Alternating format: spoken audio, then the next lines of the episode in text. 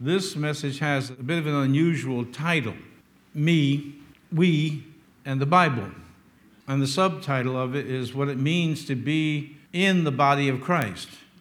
So let's turn in our Bibles to First Corinthians chapter twelve, and we'll read our text for today. Again, the message is titled, Me, We, and the Bible. What it means to be in the body of Christ.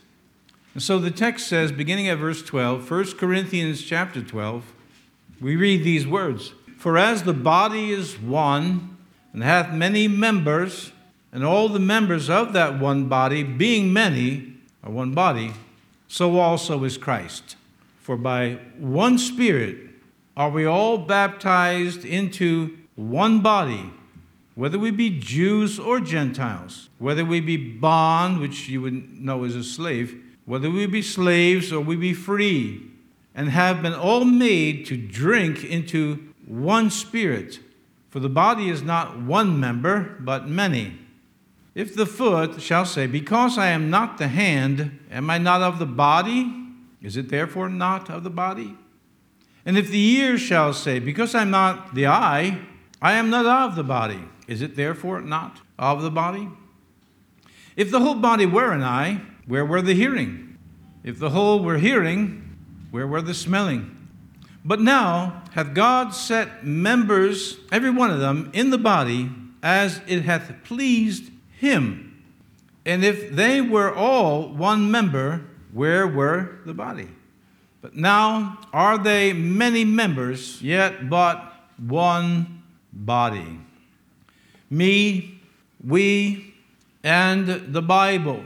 What it means to be in the body of Christ. And let me give you a thought here before I actually get started as to what was in my mind or in my heart when I'm meditating before the Lord and what I believe that the Lord is bringing to us.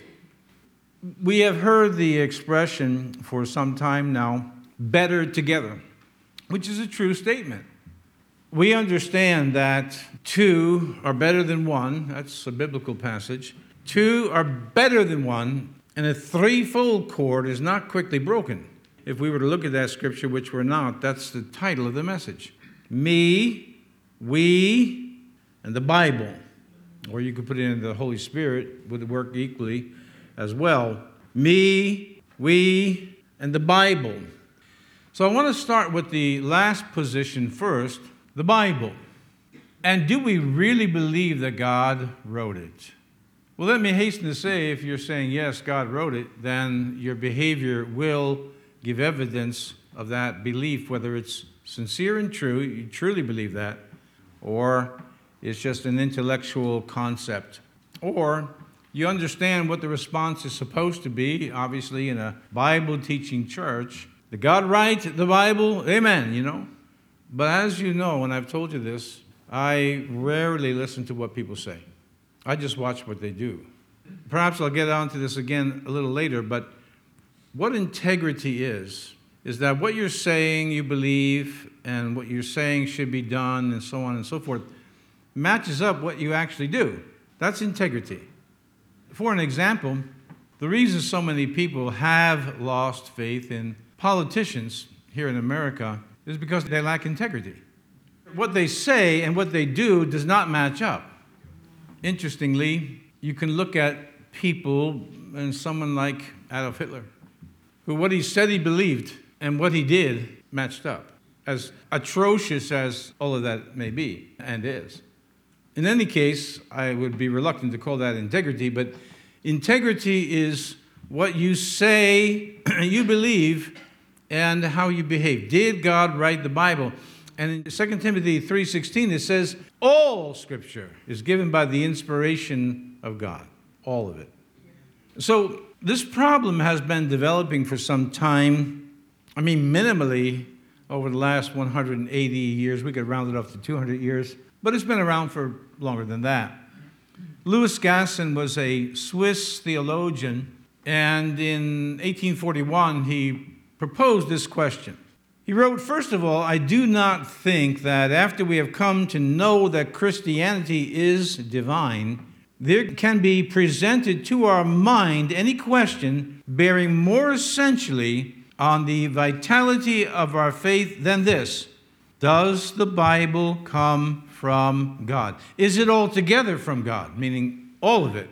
Or may it not be true, as some have maintained, that there occur in it maxims purely human, statements not exactly true, exhibitions of vulgar ignorance, and keep in mind this is eighteen forty-one, exhibitions of vulgar ignorance and ill-sustained reasoning. In a word, books or portions of books foreign to the interests of the faith, subject to the natural weakness of the writer's judgment and alloyed with error. Here we have a question that admits of no compromise, a fundamental question, a question of life. It is the first that confronts you on opening the Scriptures, and with it, your religion ought to commence.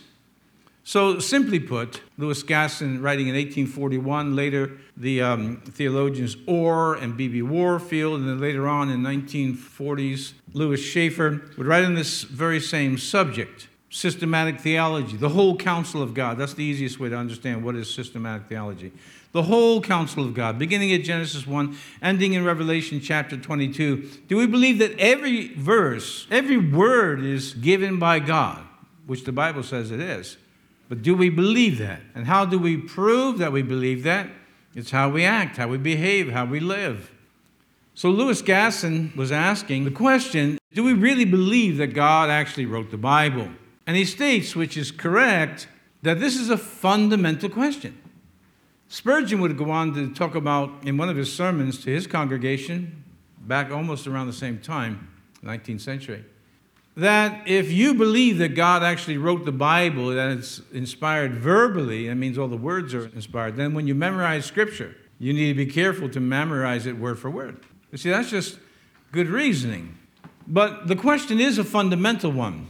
Did God write everything that's in here? And as Gaussen stated, it is a question of life, if indeed God wrote the Bible. And if he didn't, we need not to take meetings such as this one here too seriously. Because after all, there's many ways to heaven. But the Bible doesn't state that. And Jesus certainly left no ambiguity as to this fact. There's only one way. I am the way. There's only one. Jesus would go so far as to say, everyone who came before me were thieves and robbers. He said, but my sheep never listened to them. We get into these mysteries. Well, I'm not going to explain that to you today, but we get into these mysteries of election and so on. But it is a fundamental question. Did God actually write the Bible? So come back to this text of First Corinthians chapter twelve. We come to this conclusion that these words were written by God through the Apostle Paul, just like we have with every other scripture. And all the authors, about forty altogether, were used of God's Spirit to write his mind, his will, his commands, his ways, and put them in and codify them in a book. If we believe that, we will respond accordingly, meaning we will comply, we will obey. We, as Americans, I think in particular, though I don't believe the rest of the planet is exempt because human nature is human nature, but I'll concentrate my remarks, or confine rather my remarks to us Americans. You see, we have been told and taught and experienced, in my case, I can say I've experienced it, this rugged individualism. And I do believe there's something good about that. The fact that you can come to America and you have opportunity to make something of your life. I don't necessarily mean in the Lord, just you can make something of your life. You can own businesses, you could buy land and build houses and so on. I do believe in that. However, this rugged individualism does not have a place in what is called the church. But we'll get into this. And so, if you believe that God actually wrote the Bible, as you say, then your behavior, your life, your thinking, everything about you is going to comply. You're going to be in submission to this book. So we have me, the individual. Then we have we, the corporate body of Christ, which, you know, I mean, it's more than just this local congregation. It's all over the world. And even extends into those that have passed into the heavenlies before us and those that will come after us. That's the body of Christ. And then we have the book. So I started with the book. And the book tells us here, we read it in First Corinthians twelve, we'll come back to it, that Just like the human body has various parts, here's a hand and here's a hand and there's a foot and there's a foot, and here are eyes and ears and tongue and so on and so on. But it's still just one physical body. And the analogy given to us by God through the Holy Spirit, written by the Apostle Paul, is that the church, the ecclesia, called out ones, are the same thing. Now we look around here in the sanctuary this morning and we see many, many people. But we are not simply individuals. As it has pleased God, He has caused us to be part of one another, with Christ as the head, constituting His body. And so I want to start with the obvious. It does begin with the individual. John three sixteen, seventeen, eighteen. We're familiar with these verses, but I'm going to read them to you just to state the obvious. For God so loved the world that He gave His only begotten Son, that whosoever believeth in Him should not perish, but have everlasting life. For God sent not His Son into the world to condemn the world, but that the world through Him might be saved. John three eighteen, he, she, the individual that believes on Him is not condemned. But he, she, that believeth not, is condemned already, because he, she, hath not believed in the name of the only begotten Son of God. So it's a very simple principle. It all begins with one person. Believe on the Lord Jesus Christ. You. Now, some of you know my testimony. I wasn't saved during a crusade. Some of you were. I wasn't saved in the local church assembly, and some of you were. I was saved in my bedroom. I was sixteen years old, and someone handed me a gospel tract on the boardwalk of Seaside Heights. My family and I were on vacation.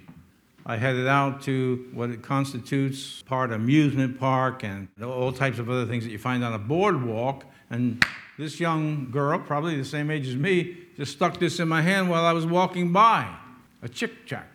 This was your life.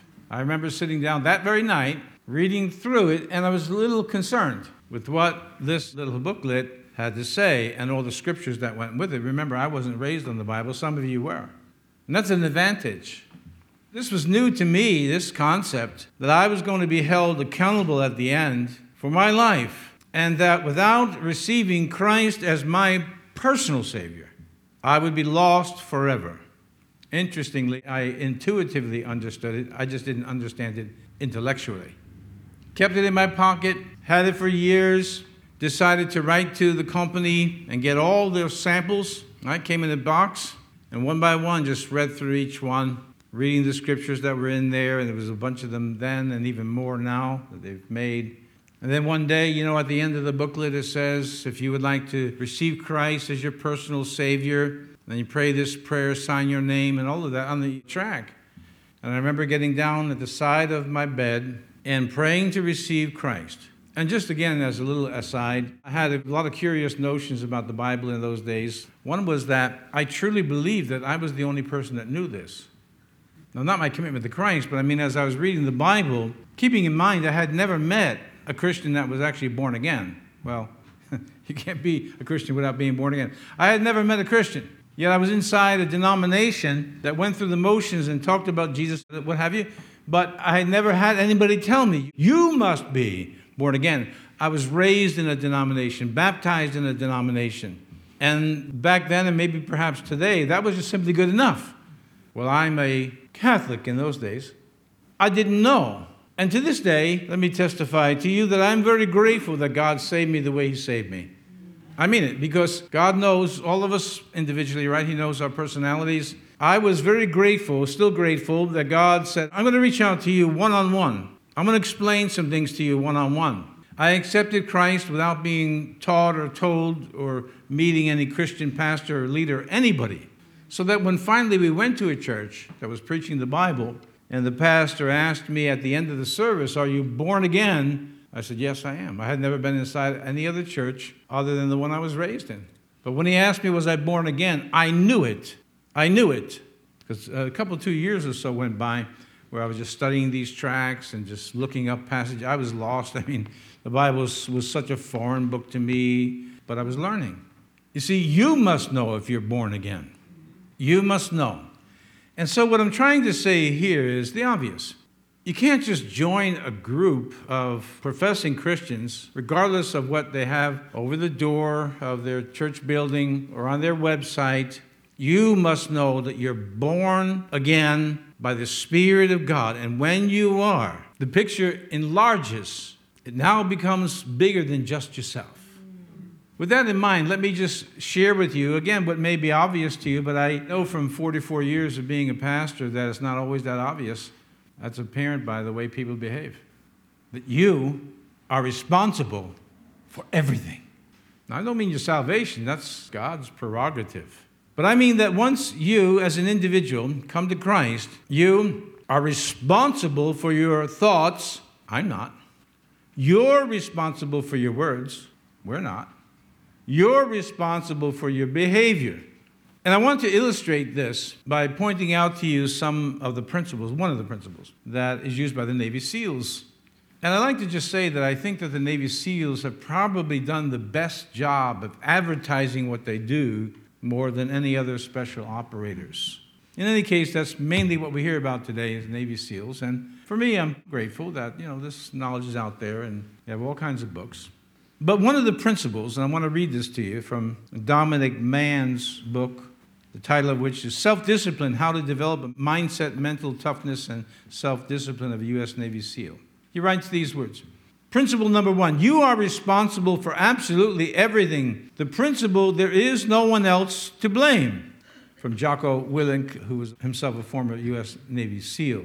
Everything is your fault. Well, I would change the words, and I will, for this message, but everything is your fault. It sounds terribly harsh. Heck, it's probably not even true. But that is the foundational attitude of a Navy SEAL. They take absolute responsibility for everything. There's no blaming. There's no complaining. This attitude is essential to dominating life and conquering your goals and any obstacles you meet like a Navy SEAL. The first step to working toward your goals is first accepting that the responsibility rests squarely on your shoulders and yours alone. In his book, Extreme Ownership, How U S Navy SEALs Lead and Win, former Navy SEAL Jocko Willink writes the following. On any team, in any organization, all responsibility for success and failure rests with the leader. Now we're talking about me. The leader must own everything in his or her world. There is no one else to blame. The leader must acknowledge mistakes and admit failures, take ownership of them, and develop a plan to win. You see, I've understood for a long time, and I tell people, usually in private, if something goes wrong in the church, I'm responsible. So maybe this will help you, I don't know, why there's certain rules and regulations in this local church, because I know at the end of the day, I'm responsible for your behavior, because now we're coming into the concept of a team. Now, obviously, Christ is the leader with a capital L, but I'm the team leader as a pastor. And if something's, let's say, going wrong, I'm the one that's got to straighten it out. I can't stand up before you and say, hey, I'm just like you. Because if I was just like you, I wouldn't be a leader. Now, I didn't just say I'm better than you. That's not what I'm saying. I'm saying I understand the principle of leadership, that if I am a leader and something's going wrong, that it's up to me, and in this case, between me and the Lord, to say, Lord, what do I do, and so on. I understand that it lays on my desk. Wasn't it Truman that said the buck stops here? Everybody's passing the buck. You know, it was him, it's her, it's him. Then all of a sudden comes to the desk of at least President Truman, and it says it stops right here. This is my job, my responsibility. I've got to straighten this out. See, that's real leadership. And let me apply it to your home. If you're the leader in your home, everything is your responsibility. If you're the leader on the job, you're a boss on the job, everything is your responsibility. And let me give you a little clue about leadership.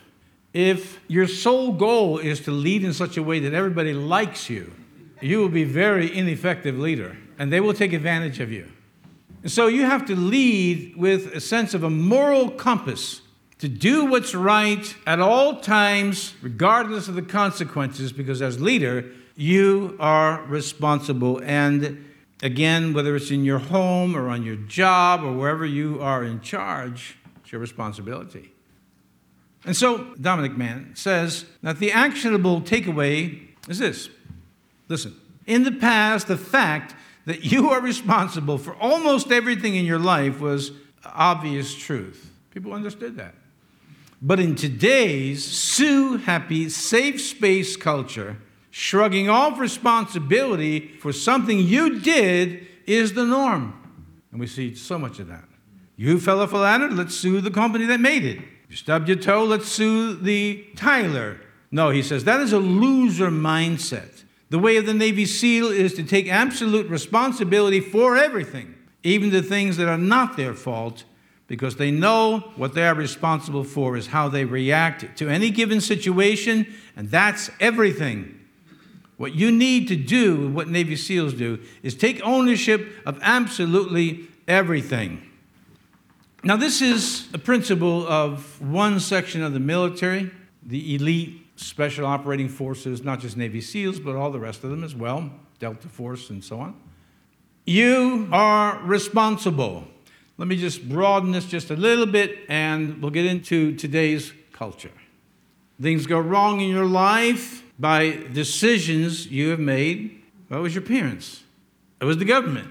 And in some cases, and I see this more than you do, it was God himself. Now, let's start with that. In the mind of anyone with even the smallest bit of comprehension about God, how can it be God's fault?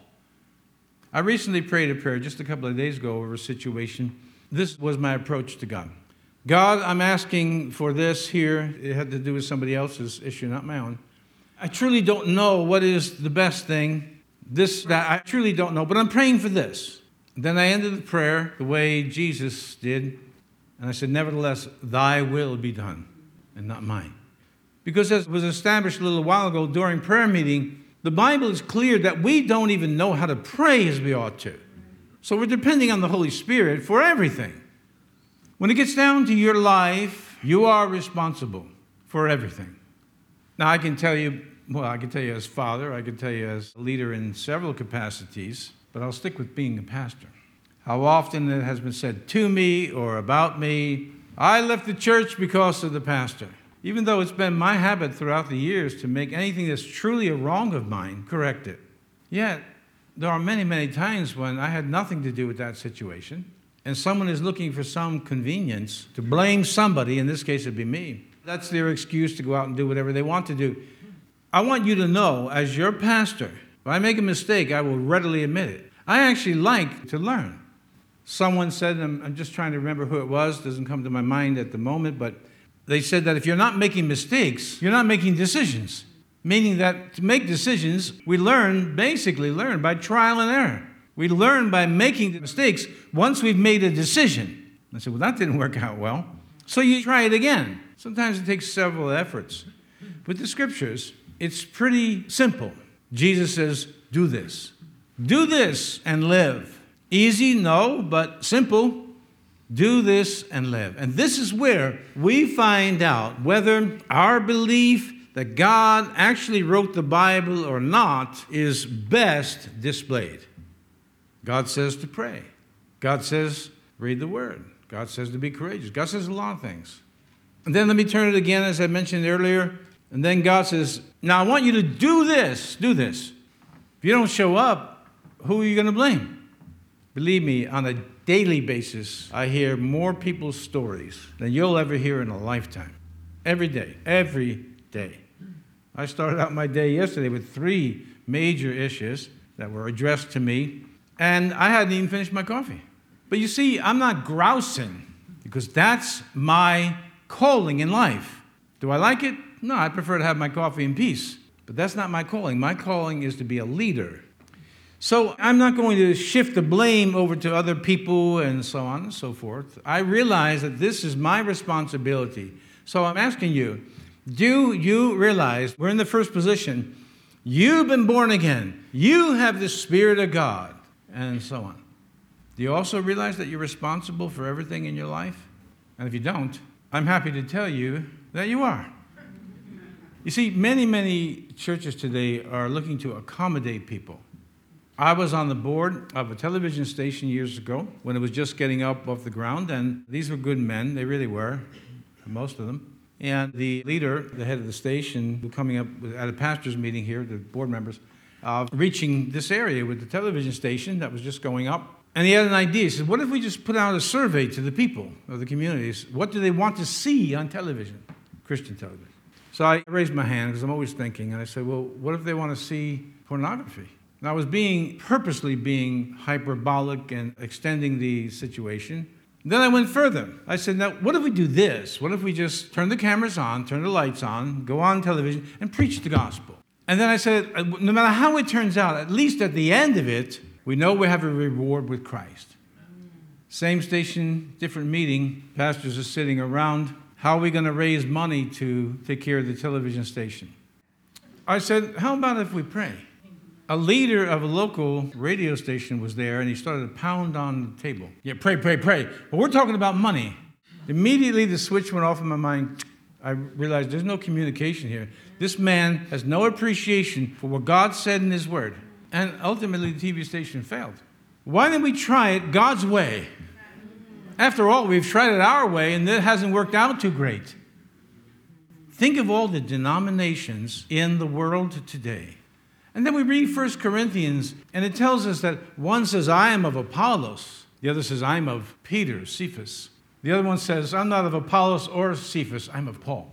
And Paul says, you're all carnal. And that's what we have today. And it's always startled me that people who are truly committed to the Bible, people I consider to be true Christians, don't see the carnality of the fact that we will not recognize other people that are in the body of Christ worldwide. Now, some are not who profess to be Christians. I'm not talking about them. And I'm not talking about ecumenism. I'm just simply talking about people who are truly Christians, but they may be of a different persuasion, a little here, a little there, doctrinally, when the main doctrines of the Bible are not affected.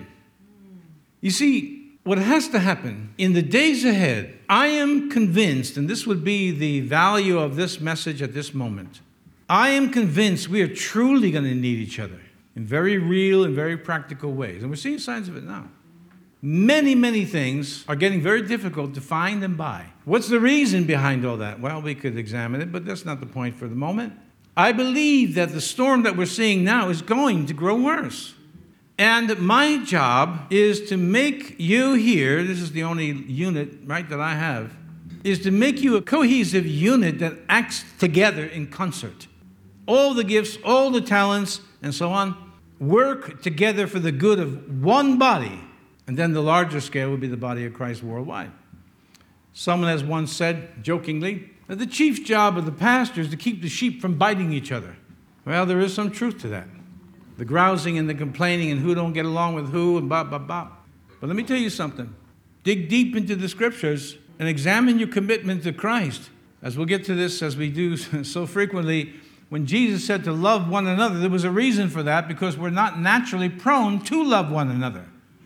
Another little tidbit about leadership, as I made mention this recently, the boss never knows what he's doing. But you do. Having been a boss for a long, long time, when I'm around other bosses, I have a clear understanding of the dynamics. And sometimes I'm inclined to blame the boss on one issue, that whatever's going wrong in this place where we're at is ultimately his responsibility. Beyond that, I understand the dynamics. Everybody thinks the boss doesn't know what they're doing. Well, that's human nature. Should we, in our local churches all over the place, get bumper stickers? It's all about me. I'm here for me. And believe me, whether articulated or not, that is the attitude of many professing Christians. Let me share something else with you. I meet young people, but most of them are younger people, who say, well, we go to so-and-so because my children like it. Now, I know some of these churches, and I know some of their doctrine, I know some of their activities, and I don't say much because it's really not my place. I'm not their pastor. But at what point in history has a child ever been able to lead an adult? One of the things that we have with parenting, and pastorate as well, is that we want our children to love us. So we will do what we can to accommodate children or accommodate people who come to the church to say, in the end of this message, I want you to really like me. But you see, I understand, and you need to understand, that it's not about whether you love me or not or like me or not. It's about doing the right thing. And in the hopes that down the road children will grow up and see that their parents did the right thing And sometimes that doesn't happen either, but at least you could put your head on the pillow at night, your conscience is clear, you did the right thing. And sometimes the double bonus is, and especially with raising kids, is when they have their own kids. I call it God's great vengeance. I love listening to kids, young people say, oh, kids drive me crazy. And I just smile, really. They got two, we had five. Not only did we have five, but we raised five on the pastor's salary. And I don't make the kind of money these T V preachers make. We raised five children. I did three services on a Sunday. When we needed music, I played music, I sang, I prayed, six a.m. prayer meetings every day of the week. Then we had other activities, as some of you know, from the years past. My wife was heavily involved. I was, of course, the pastor, involved in everything. And then I'm listening to kids talk about, oh. And I just smile, and it's not because I'm being condescending. I just, it's God's vengeance. But I thank God that a lot of young people are prudent enough to know that their job is to raise their children properly, and after that, they're on their own. So let me say something to you as parents, and any pastors that are watching as well. Don't fall for that old trap where the kid manipulates you through, you don't love me. Enough of that. And if you're just an average parent that did a good enough job, perfect, who does perfect? Nobody does perfect. But you did a good enough job. Let it satisfy you. Because maybe your adult child doesn't really have much of appreciation of what you did for them. So be it. I remember a woman who happened to be a nurse whose child was forty plus years old, drug addict for many, many years. And in order to help, I'll call him Little Johnny. Little Johnny's in his forties. She, because he had multiple arrests and he had many incarcerations, to help her son would go cop his drugs for him. And when she was talking to me, I said, do you understand what you're doing? I mean, you could be arrested. Well, I thought I was doing the right thing. I said, no, ma'am, you're not. You are enabling this man to probably kill himself, copying his drugs. See, somehow this softness that we have in America today has reached levels that are truly ridiculous. Copying drugs so you could help little Johnny who's in his forties? No, it doesn't work like that. I'm just saying to you to comfort you. So I know some of you get it back from your kids that are grown, mom, this, dad, that. And as they say, you know, forget about it. Forget about it. Yeah, I said this to one of my children. Now that you have a child of your own, see if you could do better than me. Well, that was maybe a little carnal, but I don't retract it. Because Robert E. Lee said the same thing. His, one of his sons was complaining about Robert E. Lee, General Lee, and he said, if I have done bad, let him do better. That's the best way to prove it. I'll prove I'm a better pastor than you are. I'll go take a pastorate. I wish you would. Me, now we. So we had here in the scriptures, let's look at it again if your Bible is still open. For as the body is one and hath many members, you know, there's fingers and toes and eyes and ears and tongue and teeth and all of that. Then we have the organs, the heart, the lungs, digestive system, immune system, endocrine system. As the body is one and hath many members, and all the members of that one body being many are one body, so also is Christ. For by one Spirit are we all baptized into one body, whether we be Jews or Gentiles, whether we be bond or free, and have all been made to drink into one Spirit. For the body is not one member, but many. If the foot shall say, because I am not of the hand, I am not of the body, is it therefore not of the body? And if the ear shall say, because I am not of the eye, or I am not the eye, am I not of the body? Is it therefore not of the body? If the whole body were an eye, where were the hearing? If the whole were hearing, where were the smelling? But now hath God set the members, every one of them, in one body, as it hath pleased him. And if you were all one member, where were the body? If everybody was a finger, well, that's not a body.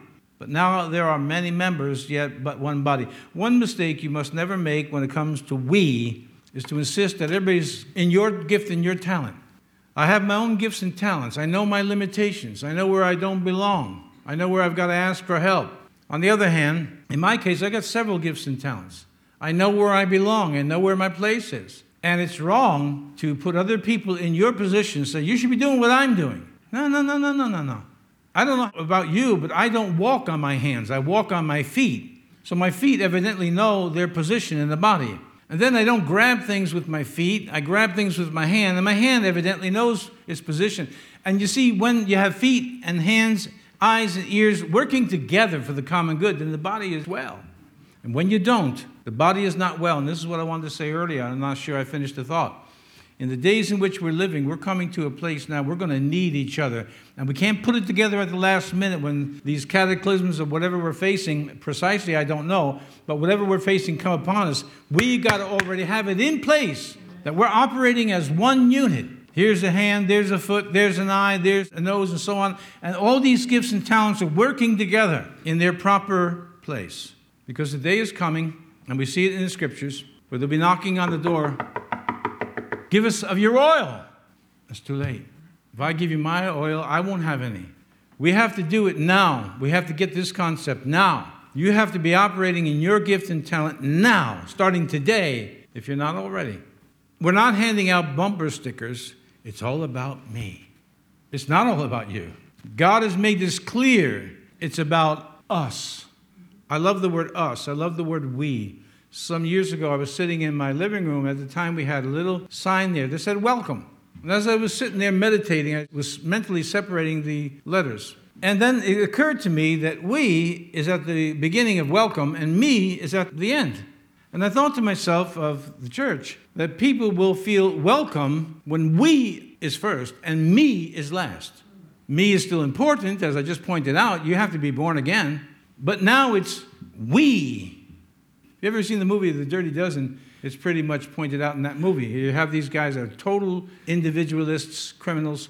Lee Marvin has the job of making them work as a team, and he explains this to them. They fight, they get into trouble with each other, and so on and so forth. But one day, they unite over a purpose, which is not shaving, because they were tired of cold water while the officers were shaving in warm water. And they all refuse. And finally, Lee Marvin, who's a major, he sees he's found something that they united over, the fact that they will not shave. So he said, fine, you won't shave, and this began to bring them together. We don't have to have that explained to us. Christ is our common ground. And every me, every individual, in obedience to Christ, then affects we. It augments our individual strengths in Christ, and we become strong in the Lord. Two is better than one. And a threefold cord is not quickly broken. If you add more strands to that, as you have in a rope, then it gets very, very difficult to break that rope. But take just a little piece of string, not so difficult.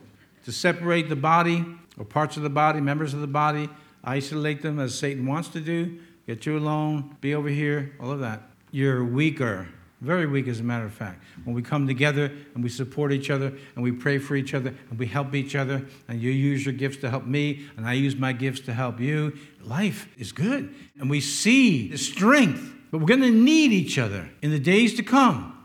So if you are a rugged individualist and insist on hanging on to that in Christ, be it known to you, you're outside the will of God. Eventually there'll be some price to pay for that. For the rest of us, we're going to work on us and we as a team, or more appropriately, as the body of Christ. I don't know if you saw the movie Coach Carter. It's about a basketball coach just back in nineteen ninety-nine, not that long ago. This is a true story. He takes over a, a basketball team in Richmond, California, depressed area, oppressed area. And so he comes in and he decides that he's going to make this team more than just a basketball team. He's going to teach them life lessons. So the first thing that he does when he becomes the coach is he makes them sign a contract. One of the standards was that they have to not only go to class, but they have to sit in the front seat and get a two point three, which is not a very high standard, but you have to get at least a C average. Well, they groused about that. What's this got to do with basketball? And one of the star players quit. Well, eventually, one by one, the players signed the contract, gave in. They were in the front rows of the seat. Grades were coming up. And then this young man, who was one of the star players on the team, after a few incidents outside of school, he decided he wanted to get back on the team. And they gave him a shot. The coach gave him a shot, let him back on the team. At one point, one of the standards for this player, he had to do so many push-ups, which he couldn't do. And so some of the other players got down and said, I'll do ten for him. I'll do ten for him. Their attitude was, if one of us struggles, we all struggle.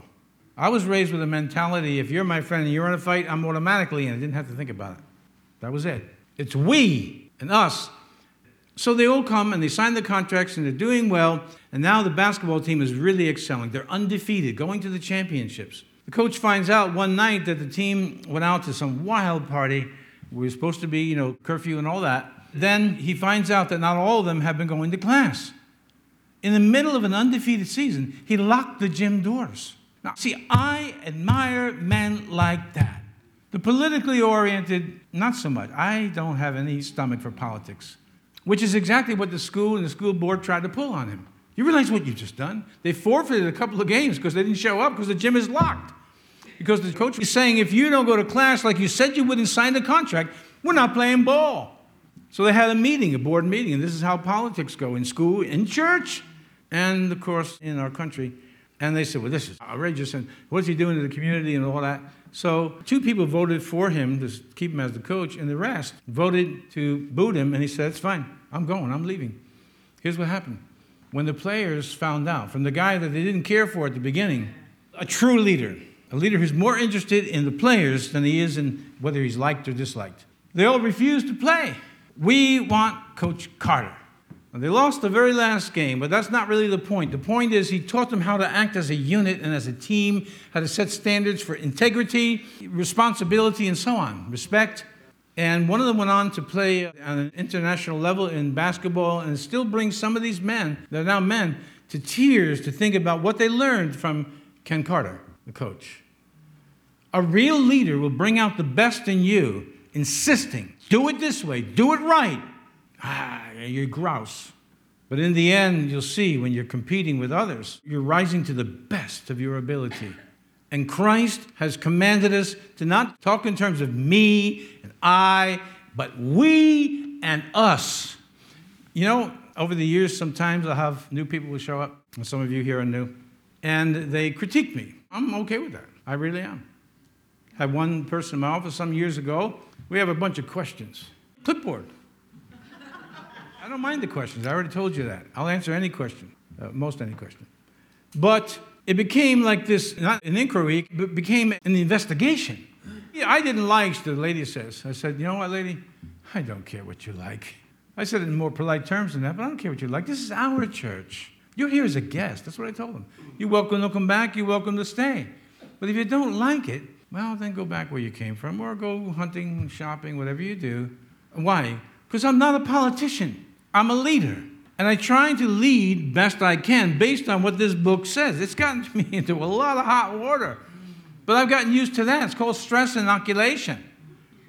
And so that's just what it is. If you're going to be a leader, you're going to be a leader. You've got to take, well, the good with the bad. We have to get to the place where we understand it's not me, it's us, it's we. And we must do our best to make sure we're helping one another.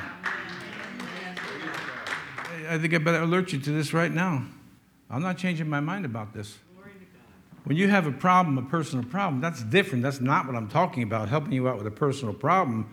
When you're always complaining, bam, bam, being this one, that one. See, this is why, and I say this openly, in my life, some people really, really like me, and some people really, really don't like me. And for me, I'm good. I'm good. At least I know where I stand. Nobody ever comes up to my face and tells me, I don't like you. But they have other ways of saying it. I just saw somebody yesterday who for years has not liked me because I made a decision when they were in this church, him and his family. That was a very difficult decision. It really was. I knew the price I was going to pay. He's very popular in the town. I didn't have the opportunity to walk over, but I was going to walk over. See, I don't wait to be attacked, so I get there first. Hey, how's it going? I expected typical political talk, but maybe I'm wrong. I'm not going to go hanging my head around the community because someone's talking about me, because truly, I don't care. Not as long as my conscience is clear. Not as long as I can say I lined up my life and my words and my actions and my deeds and my decisions as best I understand the Bible, and believe me, I have a pretty good understanding of it by now. That's sufficient, and that's what we need to do.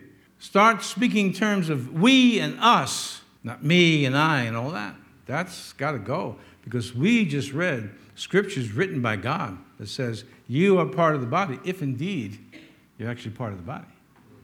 You can come in here because you like Pastor Ray's personality, or you like whatever you like. But I'm saying if you're part of the body, we got some hard work to do. Let me give it to you. Well, before I do that, let me just give you this here. This is important. There was a psychiatrist who lived in the twentieth century. He was very, very successful, not Christian, but very, very successful in working with psychotic patients and getting them cured. I mean, cured, cured. And he used to tell his patients about individualism versus a group. When you're part of a group, you rise up to a different standard. Me, we, the Bible. See, the Bible's outside all of us. And we must rise to what God has said in this book. To illustrate, Doctor Abraham Low wrote these words about what were and still are mental patients. He wrote these words, "To the romantic and intellectual person, the goodwill of the group means little. Group standards," Lowe wrote, "are odious restrictions to their craving for individualistic expression." Now, that's a psychiatrist speaking, but it has great application for our lives as well. In the Pentecostal church, we have often had over so many years the uh, prophet. I don't mean the one at the pulpit either, which is also questionable. I mean the one that came in the door. God told me to tell you. Have you any idea how many times I've heard that? And I always say, why didn't he tell me?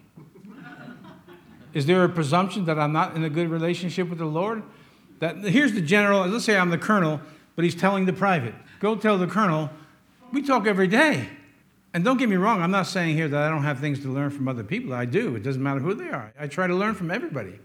But this God told me. So you coming along and God told you to say something. Always remember that in this church, when God told you to say something, my obligation is to judge it. Publicly. Okay. We all good? God told me to tell you. Okay. God's telling me to tell you.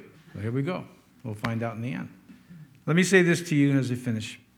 What is the evidence of salvation? Baptist born and Baptist bred. I'll be Baptist living and Baptist dead. Who thought that up? And every church has some type of maxim similar to that. Let me tell you what the evidence of salvation is. It's obedience to Christ. First John two three, the Apostle John writes, well, the Holy Spirit writes, "And hereby we do know that we know him if we keep his commandments." First John three twenty-two, "And whatsoever we ask, we receive of him." How would you like to have a prayer life like that? Yeah. Well, it's in the Bible. We're supposed to. Yeah. "Because we keep his commandments and do those things that are pleasing in his sight." May not be pleasing in man's sight, but it's pleasing in God's sight. First John five two. "By this we know that we love the children of God when we love God and keep his commandments." First John five three, "For this is the love of God, that we keep his commandments, and his commandments are not grievous." Jesus in John fourteen twenty-one, "He that hath my commandments and keepeth them," which means you do them, "he it is that loveth me, and he that loveth me shall be loved of my Father, and I will love him, and will manifest myself to him." Same chapter of fourteen, Gospel according to John, verse twenty-four. "He that loveth me not, keepeth not my sayings. And the word which ye hear is not mine, but the Father's which sent me." So the key to giving evidence of a life that's designed, your life is designed, my life is designed, that others would glorify God or inspire them. And the evidence is found in our compliance and our obedience. As you leave here today, is it me or is it we? And more than just saying, oh, we, we, we, do you prove it with your behavior? Are you using your gifts and talents?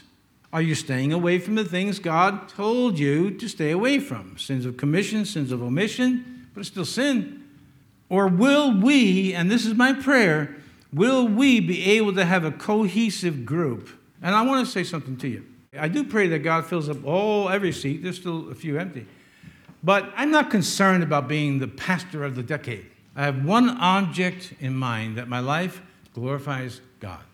I have one object in mind, that if I wake up at three o'clock, four o'clock in the morning, I'm the same person as I am right now in the pulpit, with all my warts and flaws, but my integrity is intact. And that's what you need, to have the same aim, that your integrity is intact, that your walk and your talk are the same. And I'm narrowing it down to this commandment here. Love one another. How many of you find it difficult to love other Christians? How many of you find it easy to love other Christians? And if you do, you do? Well, okay. Then I may skip what I was about to say, because I know that you're a true man of God. But I got to say this anyway. If you're finding it easy to love other Christians, I'll modify it a bit. You haven't met some of the Christians I've met. They don't make it easy. I stood next to a man. I'm telling you, it was less distance, half the distance between me and this front row right here. He didn't acknowledge me. He's a pastor. Didn't look at me. Do I know him? Yeah, for over twenty-five years. Now, me, in my natural person, since we were alone, I wanted to say seriously and make an issue. But I said, no, I, you know, I'm just going to take the high road. If that's how he wants to be, that's his decision. My decision, at least at that moment, take the high road, leave him alone. Because it ain't going to affect my day one way or the other, whether he does say hi or doesn't say hi. But that's on him. And this man had done a lot of damage to me as well. I've had a lot of people do a lot of damage to me. But you remember the Weebles? Weebles wobble, but we don't fall down. And like a cork, you just keep bouncing to the top. If you keep doing the right thing and you never give in and you never quit and you never give up, you'll keep bouncing back up to the top. So whatever is in his mind or his heart, I don't know. Do I pray? Well, sure, yeah, I still include him in my prayers. But that morning, he decided, it was about this distance here. He just looked straight ahead, went about his business over here, didn't acknowledge me, didn't look. I even said something to him, like, you know, hey, good morning. Didn't know you were here. That's what I said. And so if you love Christians and it's really easy for you, you have not, I'll introduce you to some of the Christians I've met, and then we'll see. It's not that easy because we're human. Vincit qui si vincit. He conquers who conquers himself. Publius Sirius, you know him, good old Publius. Before the birth of Christ, Publius Sirius coined an expression. This is a bit of a truncated part of it. Vincit qui se vincit. He conquers who conquers himself. And it's a biblical principle. It's in Proverbs. He conquers who conquers himself. That is the one obstacle that we have to overcome ourselves. To overcome your own failings and your own weaknesses and your own shortcomings, as I started out this message, without blaming everybody around you. Because the fact of the matter is, they may influence you, like I could have went on my ear for a long, long time about this character the other day, but I just dismiss it. Why would I let that ruin my day, my week, whatever? That's on him. I am responsible for my thoughts, my words, my deeds, that's it. And then, of course, in the ministry, you help others. But he conquers who conquers himself. Vincit qui se vincit. I'll finish with this. Listen to this. This is an anonymous, but it's good. Where our captain bids us go, 'tis not ours to murmur, no. He that gives the sword and shield chooses to. The battlefield where we are to fight the foe. And I give this to you because so many Christians are looking for this, again, this conspiracy and this and that and the other thing. Conspiracies have been around from the beginning of time. Yes, we are fighting certain enemies, but we must never forget that we are not wrestling against flesh and blood. Well, how do you know that? It's in the book. Now, you can put names on these people. Well, they have names. Caesar. Nero, all of these Caesars, or some of whom, heavily persecuted the church. Not all of them did. The government. Now, quickly, in America, let's not forget that we are the government, and we're getting the government we deserve. You say, well, we vote. How's that been going for you? Because our politicians lack integrity. Worse, so do the pastors. And that's where the change has got to come. We, we got to change. So as we prayed earlier, God will hear us and send a third great awakening and shake the nation, because only he can spare us. And that is what we need to do. It starts with me, and then it goes to we, and we live that way, and we will live that way, by the way, for eternity. Or do you plan on going to heaven alone? I'm going to heaven, but I don't want to see anybody. Well, if you find yourself alone, you're not in heaven. Let's pray. Father, we have to say it honestly in so many ways. We just accepted the spirit of the world and brought it to the church. Garnished it, embellished it with some scripture verses and said, yeah, that's just me, you know, that's just me. Never rising above the fact that we're not to be accenting me and I, but we and us. Oh, God, help us in this hour to come together in spirit and truth. One baptism, one church, one body, one spirit, one master, one shepherd, one Lord. And not just here, obviously, in this local congregation, but all over the world. So many are watching overseas. That we would understand that these are our brothers and sisters whom we never met and probably never will meet this side of eternity, but we are one. God, we pray in Jesus' mighty name that we would be united over the scriptures, the Bible, and be in compliance. Oh God, we bless you and we praise you and we thank you, for truly you are great and greatly to be praised. I pray, God, Time for Truth and wherever else the church meets in buildings and huts and open fields, that the people that come can find rest for their souls. That the Christian Sabbath of Sunday would bring a rest to the spirit, the soul, and the body. Oh, Father, in Jesus' name, help us, God. We need you, and we need you every hour. We bless you, and we praise you, and we thank you for all these things. So, Father, the end of another service, not the end of the Lord's Day, but at the end of another time together, help us, God, during the week to be compliant to the two greatest commandments. Love the Lord with all the heart, all the soul, all the mind, and all the strength. And the second, which is like it, love your neighbor as yourself. Continually remind us of these principles, we pray. In Jesus' mighty name. Can you say amen this morning? Amen.